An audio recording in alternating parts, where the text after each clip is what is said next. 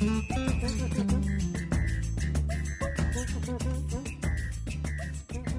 and welcome to the Brazil Institute podcast, a production of the Woodrow Wilson International Center for Scholars.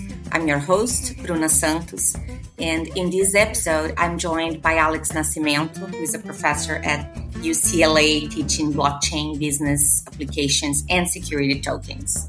We will discuss crypto's drive towards more regulation in the world and Brazil. Brazil has recently approved a regulatory framework for crypto assets. The bill was approved by Congress earlier this month and is expected to be signed by President uh, Bolsonaro or the president elect Luiz Inácio Lula da Silva when he takes office on January 1st. Once, once it's signed into law, companies will have 180 days to adapt to the new rules, and that's important for us. So, thank you, Alex, for joining me today to talk about it. Yeah, no, my pleasure. Thanks, Bruna, for having me. So, I, I imagine there's a portion uh, of the people that are listening to us that think maybe crypto is just a buzzword, just like many others out there. So, what do you have to say to them? Um, it is a buzzword, like anything else, like the internet is a buzzword, but as a new category of asset, right? So, as we evolve and we become a more digital um, society, so like as we digitized mail and regular mail became email, and today, most of our communications are done via email. That's also happening with assets and with money, right? We're digitizing money and we're digitizing assets, and we're bringing that asset alike um, feature of money and other things like a house or a painting or any other type of asset to the digital world. And then crypto um, is one of those products, right? It, it's important to understand that the technology behind uh, cryptocurrencies is blockchain, which is a technology that's used for a variety of reasons and for a variety of, uh, of assets. Um, so definitely a buzzword, but for the people that believe that this is a fly by night thing or a thing that might not be here, um, crypto or digital assets have a faster adoption than the internet.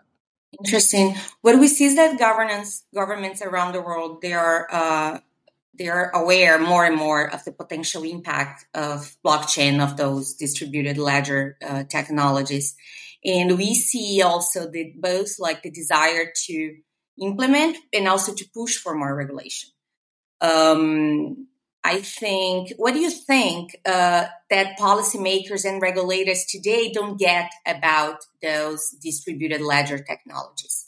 I don't think it's an issue of regulators not getting distributed ledger technology or blockchain or so forth. Um, particularly, the regulators in Brazil are very, and when I say very, they're very uh, extremely advanced in the topic. I think that it's the nature of the regulator, right? um, as industries evolve, industries break molds and and build new business models. And um, the role of the regulator is that when those business models become big enough or become relevant enough to to become part of the economy or to affect the economy or to affect society, then the regulator comes into place. So naturally, the regulator is always behind the innovator. Um, and that's what we're seeing. The only reason that there is so much hype around regulatory um, frameworks and, and advancements in the digital crypto blockchain world is that that industry evolves at a faster pace than any other industry. So the regulator is always playing catch up. How would a more agile regulation in terms of crypto look like? Uh, well, you you probably won't have an agile regulator uh, I don't think that that's that's even possible because, like I said, you know, the regulator will always need to see some kind of disruptive innovation to go back, sit, discuss, and then build uh, build a regulatory framework. So I don't think you're going to see something that's kind of like up to date, like this came out and, and it already has a framework, um, because some of these are just like new business models that were not around before.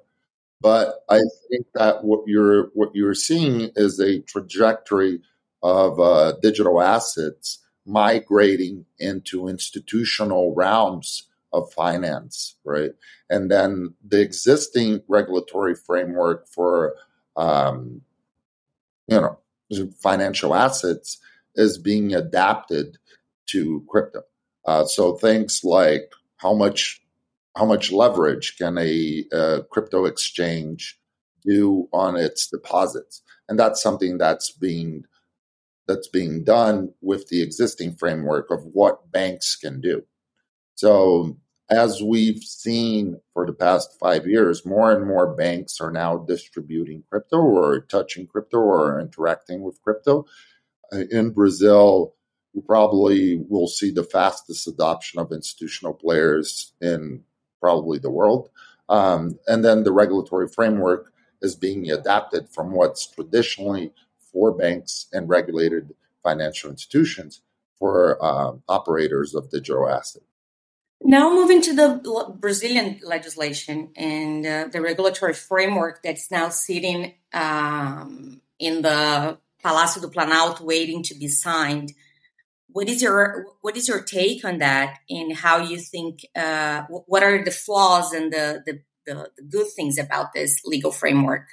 Well, it's a it's a first step, right? So, uh, as as kind of like the premise of this, uh, having so many innovative business models, I don't think that the existing uh, PL is going to cover everything. I think that the main driver there is which regulator will regulate digital assets, right? That that's kind of like the first step in the right direction. Um, and then how do you separate digital assets and how do you um, register existing or future uh, operators of digital assets like exchanges, like custodians, like wallets, like uh, payment rails, um, like issuers of um, new you know coins or security tokens. I think that that's the first step is to is try to like break down into the different business models, which regulator regulates what. When you mean like which regulator regulates what, uh, you mean that, um, for example, Brazil's central bank uh, will play a role. Brazil's uh, what we call CVM is Brazil SEC will play a role. What do you mean by that? Yeah, so it's exactly that. So, uh, what will the uh, Central Bank of Brazil regulate regarding digital assets, right? And what will be under CVM, which is the Security Exchange Commission of Brazil, and who does what? And I think that that's providing guidance for all the different operators in the ecosystem to understand, depending on what is their business model, who should they look to uh, for guidance on how to operate in a compliant manner. I see, but during the debates, uh, on the bill, uh, I remember the clause about asset segregation uh, that stated that the, the assets of virtual um, asset service providers should be separated from the assets of investors. It was rejected during the the, the debates.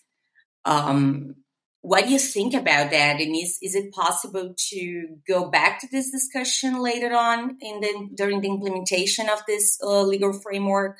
Well, I think that it's it's always going to be a ongoing process of regulating digital assets, right? Because the industry moves at a much faster pace that any politician will possibly understand. And I don't think it's uh, it's even fair to to assume that someone who has a political career or is focused on a um, you know social policies, fiscal policies, and, and all that to be an expert on digital assets and to follow the industry uh, at par, right? So I think that the first step that happened was which regulator, the central bank, uh, does what, and the Securities Exchange Commission of Brazil, CVM, what do they overlook? And then that's what we're discussing now, right? And then a new step will be segregation of assets. But for that segregation of assets, you, you need to first understand who should build that regulatory framework. Because for the past five years, um, Brazil has been very forward thinking as a society in, into digital assets and adoption of digital assets by retail investors. But there is there was kind of like to be to be on point. It was the central bank didn't consider digital assets as a form of currency for a while. So most of the exchanges were just operating with no regulatory uh, framework to look at. So as we evolve, I think this will become much more clear and it will help the industry foster, especially in Brazil.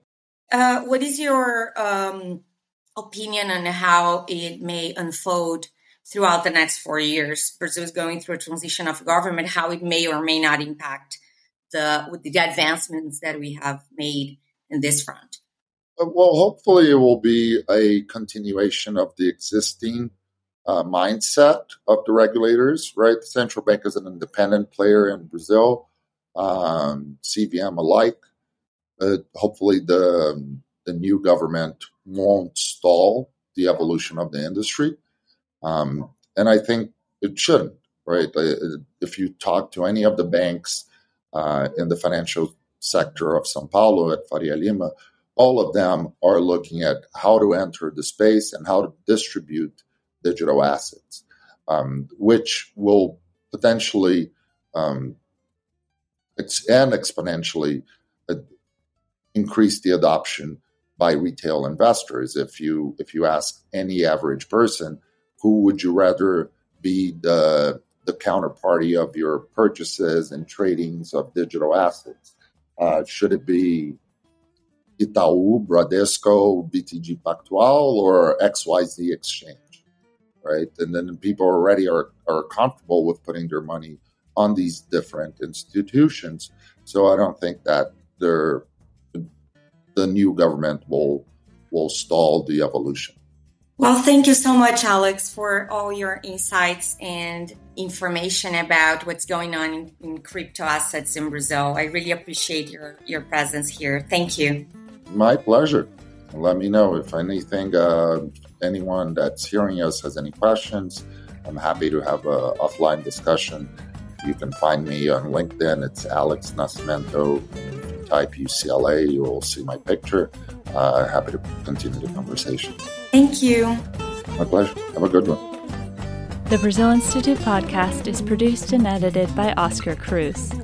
To learn more, visit our website www.wilsoncenter.org/brazil. Until next time, thanks for listening.